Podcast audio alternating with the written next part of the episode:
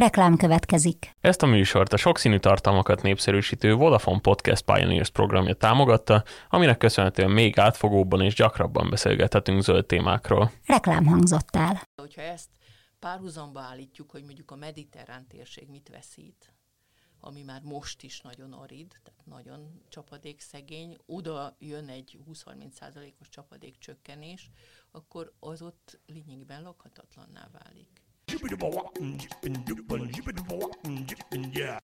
A zöldövezet támogatója a Gringo, Budapest egyetlen teljesen elektromos autó megosztó szolgáltatása.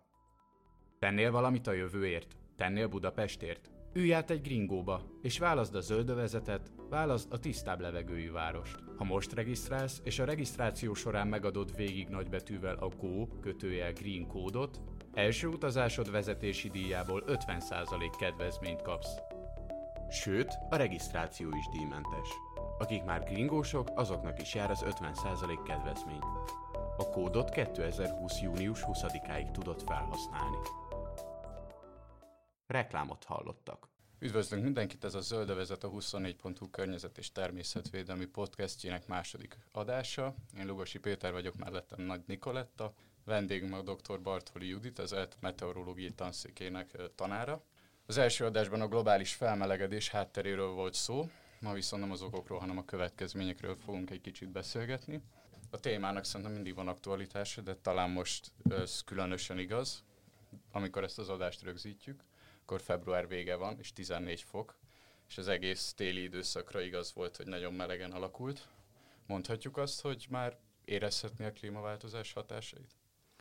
Egész biztosan igen akár globális, akár pedig regionál, regionális szinten nézzük az idősorok alakulását, és főleg az extrémumoknak a gyakoriságát és amplitúdóját, mindenképpen látható. Tehát nem az idei év az egyedüli, hanem ugyanígy március végén, április közepén 2018-ban, 2019-ben előfordult itt nálunk Magyarországon 30-31 Celsius fok, ami teljesen bizonyos, hogy nem ennek az időszaknak a jellemzője, de akár a nyári időszakokat is nézhetjük, míg a 1970-es, 80-as években hőhullámról tulajdonképpen még a definíciója se volt meg, de ki tudjuk számolni, hogy a mai hőhullám definícióval hányszor kellett volna riasztást kiadni, és volt úgy, hogy 5-8 évig, vagy akár 10 évig nem.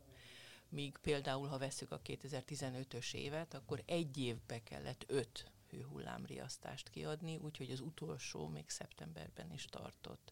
Tehát ebből lehet látni, hogy nem arról van szó, hogy a modellek azt mondják, hogy hú-hú, milyen rossz idő lesz majd ekkor, meg akkor, meg milyen melegek, meg hogy lesz, hanem már most teljesen evidensen érzékelhetően elindultak a változások, csak ezek nagyon fognak rosszabbodni, hogyha nem csinálunk valamit. Hogy fog kinézni az időjárás a következő években, hogyha minden így marad, és nem változtatunk semmit? Ö, hát nagyon szeretném, hogy arról ne is beszéljünk, hogy nem változtatunk semmit, mert az teljesen bizonyos, hogy, hogy, hogy változtatni kell, méghozzá nincs idő, és azonnal el kell indulni, és radikális és nagyon komoly változtatásokat kell hozni. Ugye 2015-ben ö, ö, hát megköttetett a Párizsi Egyez, klímaegyezmény, ami ugye annyit jelent, hogy az orsz, a világ, a világegyetem úgy döntött, vagy szóval legalábbis a föld lakói úgy döntöttek, hogy, hogy nem hagyják ezt a folyamatot szabadjára, hanem megpróbálják a földi klímát visszaterelni az eredeti ö, ö, pályájára, és a kritikusnak nevezett 2 Celsius fok alatt tartani a globális melegedés mértékét. És ez egy óriási nagy vívmány. Ugye 2015. decemberében 194 ország írta alá, ami fantasztikus a 200 valahányból, tehát lényegében azt mondhatjuk, hogy az egész emberiség azt gondolja, hogy ez fontos, és akarja.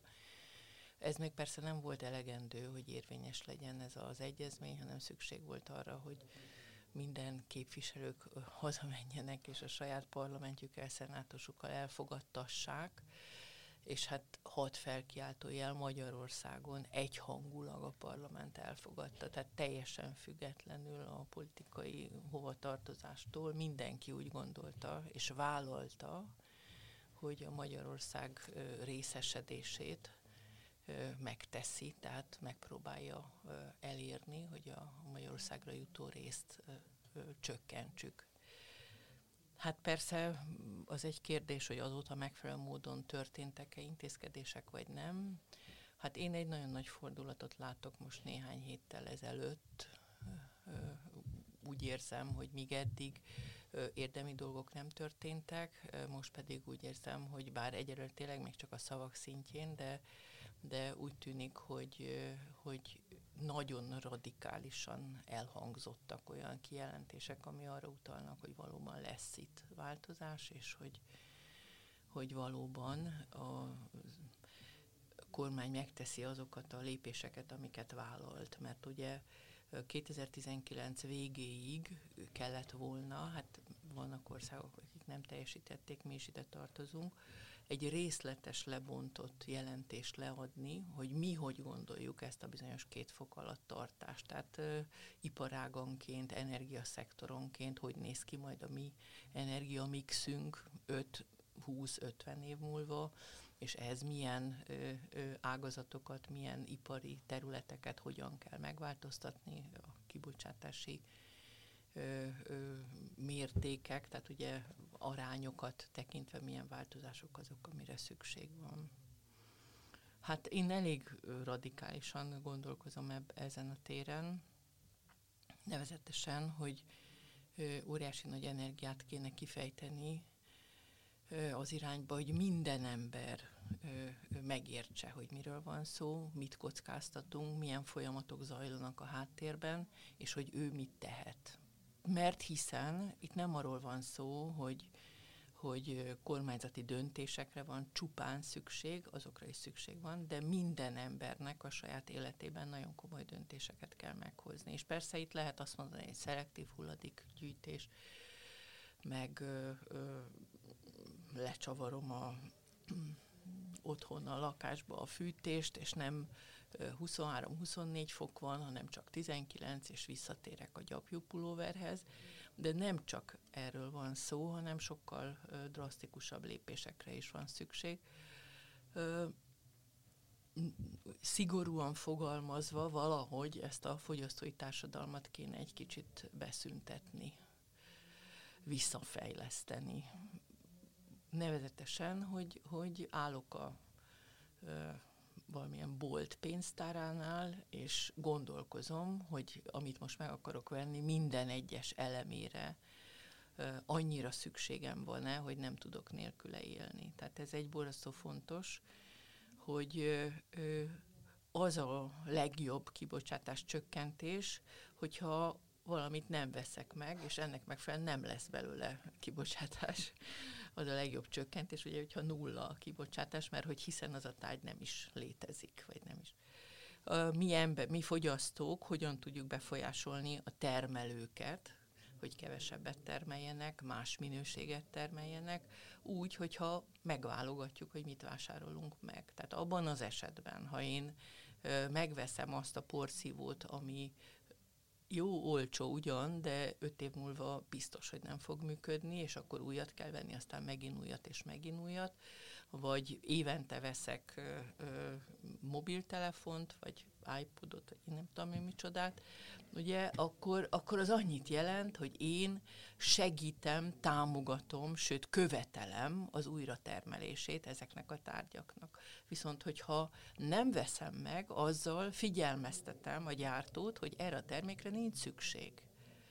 Kevesebbet kell gyártani, vagy akár ebből a vacakból nem is kell gyártani. Ugye? Tehát e, ilyen módon tudunk mi nagyon drasztikusan beavatkozni ezekbe a folyamatokba, és hát be is kell avatkozni, mert hogy ráadásul ugye olyan visszacsatolási mechanizmusokról van szó, olyan gázokat teszünk a légkörbe, üvegházhatású gázokat, amelyek nem úgy van, hogy beteszem és kijön belőle, hanem van egy úgynevezett légköri tartózkodási idő, és hogy nagyon hosszan ott vannak. Bizonyos gázok akár 50-100 évet ott vannak, vagy a Montreali Egyezmény ugye az kitiltotta a CFC gázokat és a freon származékokat a légkörből, tehát tilos beletenni, de ennek ellenére még rengeteg van benne, és még valószínűleg évszázadokon keresztül nagyon-nagyon sok lesz benne, mert a légköri tartózkodási ideje ezeknek a gázoknak igen magas. Tehát azonnal nagyon határozottan lépni kell. És hát persze lehet nagyon-nagyon sok mindent mondani, biztos akkor az előző adásokban volt ilyenekről szó, és mondhatjuk a mm, óceán szint emelkedést, ami mondjuk direktben minket olyan nagyon nem érint, de ott is nagyon-nagyon drámai események játszódnak már most le, és nyilván az elkövetkező évtizedekben is ez várható. De talán a legijesztőbb az a ö, sarki jégsapkák ö, olvadása, és hát akkor persze itt azt mondhatjuk, hogy kit érdekel, hogy mi van az északi sarkon, olyan messze van, most nem mindegy, hogy hó van ott, vagy jég van ott, vagy semmi nincs. Ugye, és akkor közben azt kell érezzük, hogy pont minket itt a Kárpát-medencébe ez nagyon-nagyon-nagyon érint, hogy ott mi történik. Erről is lehet, hogy már volt szó, de azért egy, egy-két mondatban ezt is elmondom. Tehát abban az esetben, hogyha a, a, a, északi sarkvidéket jég borítja, az annyit jelent, hogy a napból érkező sugárzásnak a 97 százaléka, tehát majdnem minden sugárzási energiából visszasugárzodik a világűr felé. Mit jelent ez? Hogy nem melegíti a földi légkört, a föld felszínt, az óceánokat. A északi féltekén, ugye a sarkvidéket nem kontinentális bázison lévő mint az Antarktisz esetében jég borítja, hanem az óceánon úsznak a jegek, a jégtáblák.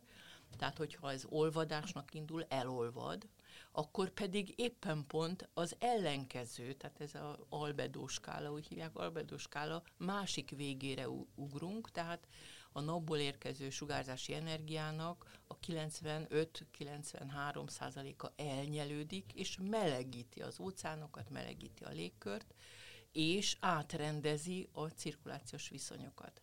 Ugye a Kárpát-medence időjárását mi határozza meg? Leginkább a meghatározó elem az a, azok a mérsékeltevi ciklonok, amelyek Grönland, Izland térsége felett létrejönnek, annak a ciklonnak a, a pályája az érintheti, vagy legalábbis annak a frontrendszereinek a pályája érinti a Kárpát-medencét, és például a éves csapadékunk fele ezekből származik. Tehát ha csak öt földrajzi szélességi fokkal feljebb mennek mondjuk ezek a ciklonpályák, az már esetleg okozhat nálunk 20-30 százalékos csapadékkiesést, és így tovább. Tehát nagyon direktbe, nagyon közvetlenül érinti a mi térségünket az, hogy mi történik a sarkvidéki területeken. És hát persze aztán még nagyon-nagyon sok visszacsatolási mechanizmus van, beszélhetünk a metánról, ugye permafrost területek olvadása, óriási mennyiségű metán felszabadulás, ami a teljes üvegházhatást meglökheti, és egy még, még nagyobb faktorként jelentkezik a melegedésnél. De hát ezekről mind beszélhetünk, tehát nem, nem mondhatjuk azt, hogy, hogy jaj, jaj, szegény jegesmedvék, aztán másról nincs szó, mert jaj, jaj, szegény jegesmedvék, de nem csak erről van szó, hanem nagyon sok, nagyon direkt, nagyon konkrét folyamatról. És milyen távlatokról beszélünk, mert itt általában a kutatások kap, kapcsán a század vége az, ami ki van tűzve, hogy addigra már bizonyosan tapasztalható változások lesznek. Itt akár a mostani melegebb tél kapcsán már mondhatjuk azt, hogy, hogy ez tényleg itt van a nyakunkon, és a mi életünkben ez meghatározó lehet? Én úgy gondolom, hogy igen. Én úgy gondolom, hogy igen. Itt nem graduális változásokra kell számítsunk, hanem ilyen gyorsuló, nagyon hirtelen, szinte előrejelezhetetlen, ugrásszerű változások. Például a grönlandi jégolvadása az egy abszolút ilyen, vagy ami ugye eddig mindig azt mondtuk, hogy Antarktisszal nem kell foglalkozni, mert hiszen az Antarktisznak a középső táblájának a, ott az átlag hőmérséklet évi mínusz 36 Celsius fok, mondjuk egy 5-6 fokos melegedés esetén ez lemegy mínusz 30-ra, és akkor mi van? Semmi sincs. De nem erről van szó, tehát pont az elmúlt hetekben számos hír látott napvilágot, hogy egyáltalán nem erről van szó, hanem a gletszerek alámelegedése, alámosódása révén egy ilyen csúszda jelleggel óriási mennyiségű jég tud távozni az antarktiszi jégtáblából, és bemenni az óceánba, ami egyértelműen ö, tengerszint emelkedést, vagy ö, világóceán emelkedést jelent, és ez akár azt mondják, hogy 3, 5, 6 méteres is lehet, ugye, és eddig beszéltünk centikről, 60 centi, 80 centi, vagy most már azt mondjuk, hogy inkább másfél méter, de ez önmagában, ez az egy effekt, okozhat esetleg 5-6 métert. Ugye tudjuk, hogy a, hogyha a világóceán szintemelkedését nézzük, akkor a teljes grönlandi jégnek az olvadása az okozhat 7 méteres óceán szintemelkedést, az antarktiszi jégolvadás az okozhat 70 méteres szintemelkedést. Persze úgy gondoljuk, hogy egyik se fog bekövetkezni a közeljövőbe. De hát látunk a Grönlandon is egy ilyen nagyon-nagyon drámai gyorsulást, és az Antarktiszon nem az egésznek az olvadását, de bizony egy jelentős hányad esetleg olvadhat ami szintemelkedést jelent. Ugye drámai mértékű az északi sarkvidék olvadása is, de az nem okoz szintemelkedést, ugye középiskolában Archimedes törvénye, tehát ha ott úszik valami, akkor kilóg az öme, és úgy van egyensúlyban, hogy az olvadás révén semmiféle szintemelkedés nem jön. Szintemelkedést okozhat grönlandi jégolvadás, antarktiszi jégolvadás, és az összes világ lecserek, tehát a magas hegyi olvadása. Ezek azok, amik szintemelkedést jelenthetnek. Egyébként ez is egy óriási probléma, nem a mi problémánk, de közvetve minket is érinthet. Például a himalájai nagyon drámai gletszerolvadás az egy komoly gondot okoz. Nevezetesen ugye a Himalájából elfolyó vizek itatnak 1,4 milliárd ember. Tehát lényegében teljes India, vagy Indiának nagyon nagy része az édesvíz készleteket, a folyói, azok mind azok, amelyek jönnek északról a Himalája felől. Tehát, hogyha ott egy, egy drámai olvadási folyamat indul be, mint ahogy az elindult, akkor fokozatosan egyre kevesebb édesvíz készlet lesz az, amivel gazdálkodhat teljes India. Jelenleg is félsivatagi környezet van, sok helyen jelenleg is óriási asszályok vannak, jelenleg is 50 Celsius fok fölötti hőmérsékletek vannak a nagyvárosokban, például Delhiben, ami már nem élhető hőmérséklet, tehát amit már az emberi szervezet nem visel, vagy nagyon-nagyon nehezen visel.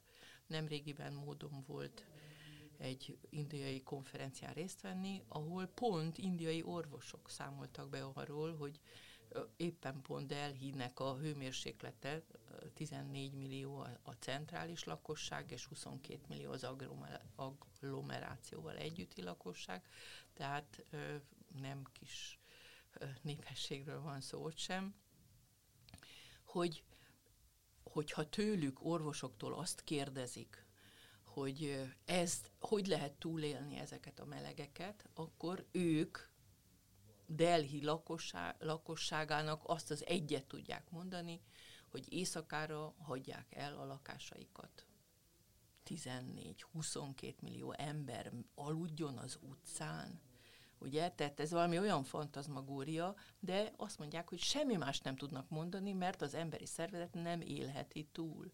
Persze van egy nagyon-nagyon szűk kis réteg, aki gondolkodhat hűtőberendezésekbe, de ez mondjuk a népesség elenyésző hányadánál jöhet szóba, pláne már ennél a hőmérsékletnél. És akár a kibocsátás és lesz tovább az is meg aztán teljesen rossz, tehát eleve a hűtőberendezések nem alkalmasak. Delhiről volt szó, arról már beszéltünk, hogy regionális szinten a, akár a Himalája esete, vagy a tengerszint emelkedés, de hogy egy országon belül ott lehetnek különbségek, mondjuk csak az alapján, hogy egy városról beszélünk, vagy egy vidéki területről, egy faluról? Igen, hát a nagyvárosokban él most már a népességnek több mint a fele, és itt Magyarországon azt hiszem 76 százaléka az embereknek városi környezetben él, és hát ugye nálunk egy ilyen furcsa szerkezet van, hogy Budapest az egy óriás város, a többi város nem ennyire kimagaslóan nagy, tehát nálunk elsődlegesen az úgynevezett városi hősziget hatás az itt érvényesül, ami annyit jelent, hogy egy városi környezetben sok olyan tényező van, akár például az, hogy a párolgás nagyon kismértékű, mert eleve a, a vízfelületek, a vízkészletek, a lehulló csapadék az például rögtön csatornázódik, tehát kanalizálódva távozik a folyókba. Tehát a hűtő effektek minimálisak, és közben meg a nagyon sok tevékenység, majdnem minden tevékenység az, akár a fűtés, akár a hűtés, minden az, ami plusz energiát, plusz energiát juttat ezekre a területekre, nem beszélve, hogy egész más az építőanyagok hőkapacitása, tehát ez is egy többletmeleget jelent, és akkor ennek megfelelően városi környezetben mindig megjelenhet egy 2, 3, 4, 5 vagy akár 6 fokos plusz többlet. Ugye ez a városi hősziget hatás. Ez bizonyos sűrűn lakott kerületekben nagyon-nagyon magas is lehet, időszakosan egy-egy időjárási helyzetnél. Más ilyen parkosabb, vagy kicsit hegyvidéki, erdősebb részein a városnak ott pedig nyilván nem ilyen nagyon magas. És akkor ehhez még hozzájárul az is, hogy a légszennyező anyagok koncentrációja lényegesen magasabb városi környezetben, pont a helyi kibocsátások, közlekedés, ipar következtében, ami még egy egészségügyi faktort is rátesz erre, és akkor még azt is mondom, hogy itt nálunk Magyarországon pedig még egy nehezítő faktor van, ez a hideg légpárna helyzetek, amikor egy úgynevezett fordított hőmérsékleti rétegződés, inverse hőmérsékleti rétegződés jelenik meg ebben a medencében, a Kárpát-medencében, és ez megakadályozza a szennyezőanyagok átkeverődését magasabb légrétegekbe, tehát így besűrűsödik, és hihetetlen nagy koncentrációkat érhet el, mert az a, le van szorítva az alsó néhány száz méterre az összes kibocsátott szennyezőanyag. És akkor ez már tényleg ilyen mérgezési küszöbértékeket is elérhet, ezt mindig hallhatjuk tévében, rádióban, hogy mikor értük el, vagy hányszoros a megengedetnek, és hát akkor ek- ekkor kellene valamiféle intézkedéseket, vagy a járműforgalom leállítása, vagy egyéb, addig, amíg nem jön egy olyan ö, mozgalmasabb, szelesebb idő, ami átkeveri ezeket a szennyező anyagokat. És Tehát a itt hősziget, bocsánat, a hősziget ellen mit tudnánk tenni? Milyen intézkedéseket Zöld, lehet tenni? zöldítés, fák ültetése, uh-huh. Parkok, tehát eleve úgy tervezni a, a zöld területeket, meg nem szűk utcakanyonok, hanem ha lehet, akkor tágabban a, a területeket, illetőleg az anyaghasználat. Tehát nyilván egy szinte fekete aszfalt felület, lebetonozott parkoló területek, vagy a raktárépületek, szupermarketek tetejének, ugye ez a nagy betonfelületei, ez mind növeli a városi hősziget effektust, de hogyha például bezöldítenénk ezeket a felületeket, vagy egyéb faültetési, és hát itt most nem, most nem gúnyolódok, de szóval nem a ezer fa vagy tízezer fa per év, hanem mondjuk ezer fa per nap, vagy tízezer fa per nap. Ugye Észak-Afrikában, Etiópiában most ilyen napi több millió faültetésnél ilyen vannak projektek. ilyen kampányok, és ezzel lehetne esetleg valamit elindítani, tehát sokkal-sokkal intenzívebben. És hát az egyéni szokások, tehát az egyéni most e- eddig egyáltalán nem beszéltünk arról, hogy mit eszünk, pedig az is borzasztó fontos, hogy mit eszünk. Úgy gondolnánk, hogy most kinek mi köze hozzá egy ilyen marhahúst eszek, vagy csirkét, vagy semmilyen húst, és hogy, hogy ez tényleg annyira számít, ez annyira lényeges, hogy, hogy vagy hogy mennyi papírt használok, mire használom a nyomtatómat, olyan. Egyetlen egy A4-es papírlap előállítása 42 liter víz és akkor ugye mély csönd, mi mindent lehet csinálni 42 liter vízből. Ugye? És akkor, hogyha a marhára térünk rá, vagy a sertés, vagy az egyéb húsra, akkor pedig ott még sokkal, tehát sokszorozódottan ö, szükséges azt végig gondolni. Én, én nem vagyok annak híve. Persze az is nagyon jó, ha valaki vállalja, hogy ő vegán életmódot folytat, meg, meg zöldet eszik, meg zöldséget, de hogyha abban gondolkodunk, hogy, hogy ö, ö, ugye jelenleg 7,6 milliárd emberről van szó, és hogy annak mennyi húsra lenne szüksége, és akkor már ott lehet érezni, hogy, hogy milyen, milyen ö, mennyiségekről lehet szó, milyen és valóban igaz az, mert ezt is sokan kérdezik, hogy most nem mindegy, hogy csirke vagy marha, nem mindegy. Nagyságrendi különbségek vannak közötte, tehát nagyságrendi. Tehát akkor egyelőre csak annyit mondanék, hogy csökkenteni a húsfogyasztást. Én akkor gyerek voltam, akkor szerintem egy héten egyszer ettünk húst. Ez bőségesen elegendő, úgy gondolom. Még egy dologról a város kapcsán, vagy egyáltalán általában nem beszéltünk, pedig az is egy elég fontos faktor, hogy városi környezetben alakulnak ki az ilyen fotokémiai szmogok, az óriási ózonkoncentráció megugrások, ami pedig szintén nagyon komoly problémát okoz.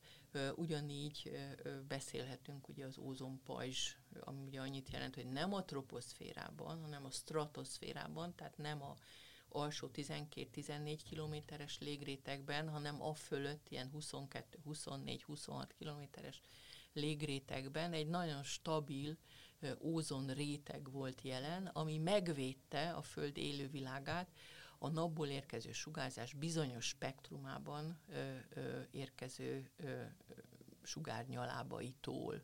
Miért lényeges, hogy megvédte? Azért lényeges, mert az elmúlt néhány ö, ö, évmillió, vagy legalábbis évszázezredek alatt ez a típusú sugárzás nem érkezett le a föld felszínre, tehát sem a növények, sem az állatok, sem az ember nem védett ezen sugárzás ellen. Tehát abban az esetben, hogyha nem tudjuk védeni, helyreállítani ezt a bizonyos sérült, a mi tevékenységünk révén megsérült ózon réteget, ózon pajzsnak hívják kilukat, tehát persze nem erről van szó, hanem a koncentráció csökkenésről van szó, akkor ugye komoly problémák lehetnek. Milyen jellegű probléma, ez is mindenki hallott róla, szembántalom, bőrrák gyakoriságváltozás. Ezek nem hipotézisek, ezek teljesen egyértelműen bizonyított. Tehát különböző földrajzi szélességekről, különböző bőrű embereken végzett sok, szá- sok ezres kísérletek alapján teljesen egyértelmű, hogy komoly problémát okoz, de nem ennyire jól mérhető, vagy legalábbis a következmények nem látszanak, hogy mi van azzal, amikor átmegy a bőr felszínünkön ez az UVB tartományú sugárzás, és találkozik mondjuk a DNS molekulákkal. Az már kimutatható, hogy nagyon komoly roncsolást okoz. És akkor, hogy ez mit okoz? hosszú távon, genetikailag és egyéb módon, ahhoz évtizedekre van szükség, tehát erre nem tudjuk a választ de az, hogy védekeznünk kell, az teljesen biztos. Jó, akkor a gyereket nem engedjük ki déli 10 vagy 11 óra és délután 3 között vagy 4 között a napra. Csak sajnos az a baj, hogy ez nem elegendő. Ez nem elegendő. Ö, sok szempontból nem elegendő, de az biztos, hogy nem csak ránk van ez a hatás, hanem mondjuk a megevett állatra is. Jó, akkor az állatokat se engedjük ki, hanem zárt teren, térben tároljuk őket, és ott etetjük, ami szegénynek rossz, de mindegy, védjük a sugárzástól. De jó, de amit ő megeszik, azt a füvet már nem tudjuk behozni és bent termelni a füvet, ugye? Tehát mindenképpen genetikailag, DNS-ében károsodott növények, állatok és hát emberek lesznek itt az elkövetkezendő évtizedekben, ami, ilyen, amely folyamatokat egyelőre nem pontosan látjuk, de az biztos, hogy ebből jó nem sülhet ki. Tehát mindenképpen nagyon komoly energiákat kell fektetni abba, hogy ez az ózon probléma megoldódjon. Tehát ez egy másik vonulat. Szerencsére ez egy sikertörténet, hogyha jól tudom, félig meddig Montreali, igen, pontosan, pontosan. Tehát záródik az ózonjuk, egyre nagyobb a koncentráció. Igen. Hát valószínűleg nem teljesen ismerjük ezeket a folyamatokat, mert évről évre azért most is megjelennek nagyon nagy ózonjukak, annak ellenére, hogy 1989-ben a Montreali protokoll betiltotta a légköri kibocsátást. A közelmúltban például, ha jól tudom, akkor Ázsiában egyébként találtak ózóroncsoló kibocsátást. Úgyhogy ezek szerint Igen, még... én is hallottam, tehát ö, valószínűleg nem mindenütt tartják hmm. be maradéktalanul.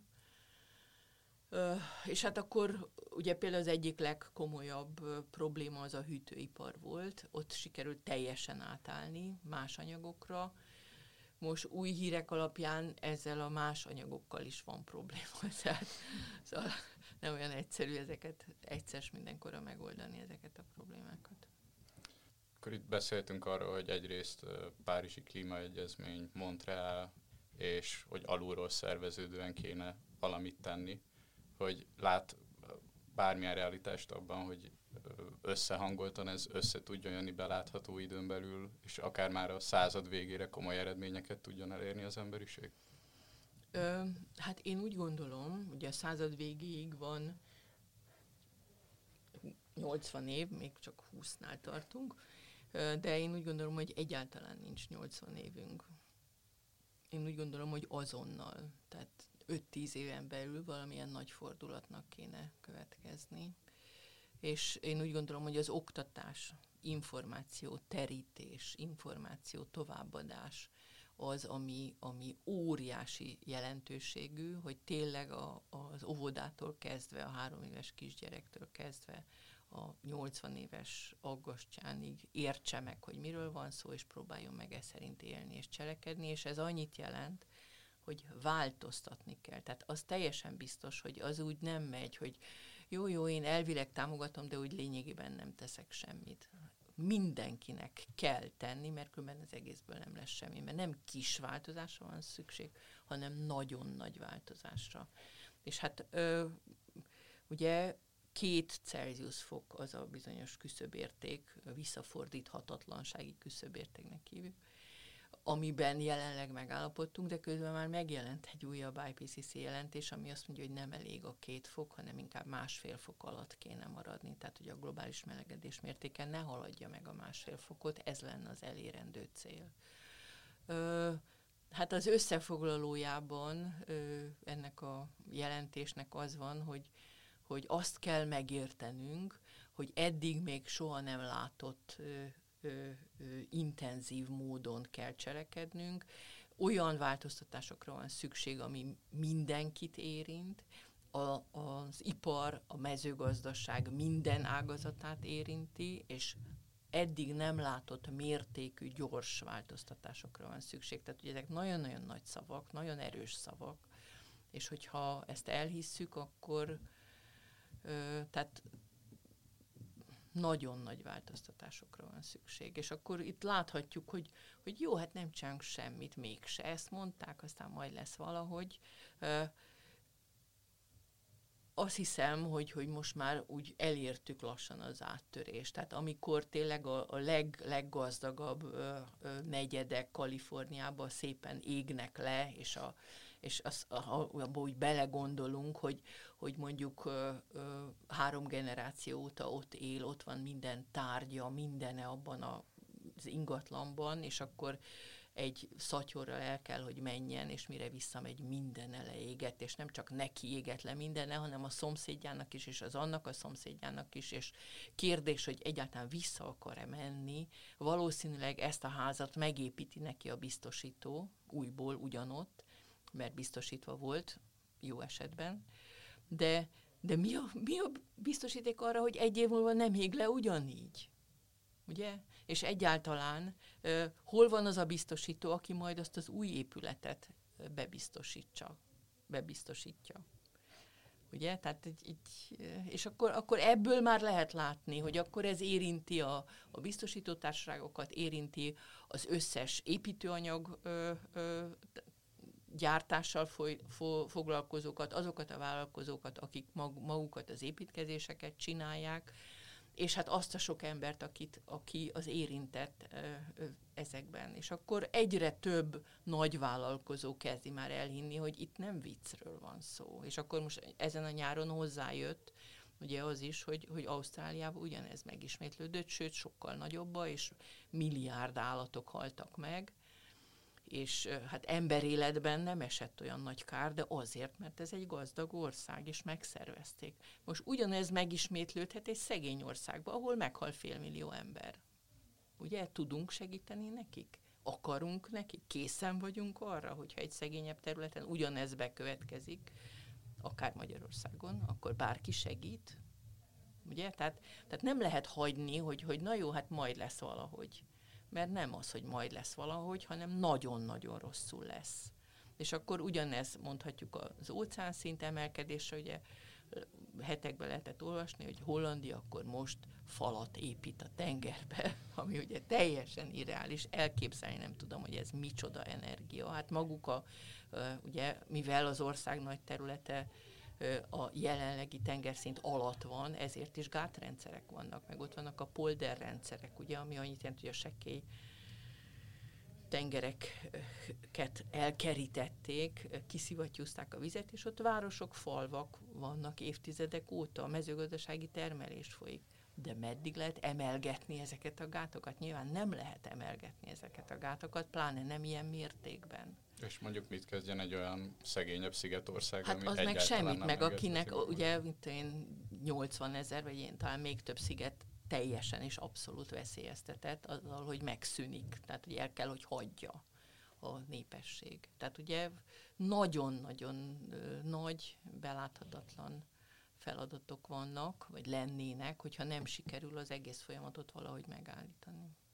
Most beszéltünk a különösen veszélyeztetett területekről, de van olyan környék, ahol kevésbé fognak látszódni a klímaváltozásnak a hatásai, akik nagyjából megúszszák a nagyon drasztikus változásokat? Igen, tehát erről mindenképpen kell beszélni, hogy vannak nyertesei a klímaváltozásnak. Gondoljunk arra, hogy mondjuk Kanada nem teljesen északi zónája, mert nyilván az egy másik terület, az permafrost, azért az, az, az ott más jellegű problémák biztos, hogy komolyan jelentkeznek már most is hanem azokra a részekre gondolok, ahol jelen pillanatban erdőségek vannak, semmi nem termelődik meg, tehát nem lehet ott termelni semmit, és, és mondjuk nyugodtan lehet, hogy ezzel a 2-3-4-5 fokos melegedéssel, ami bekövetkezhet, ha nem teszünk semmit, nyernek majd mezőgazdasági területeket.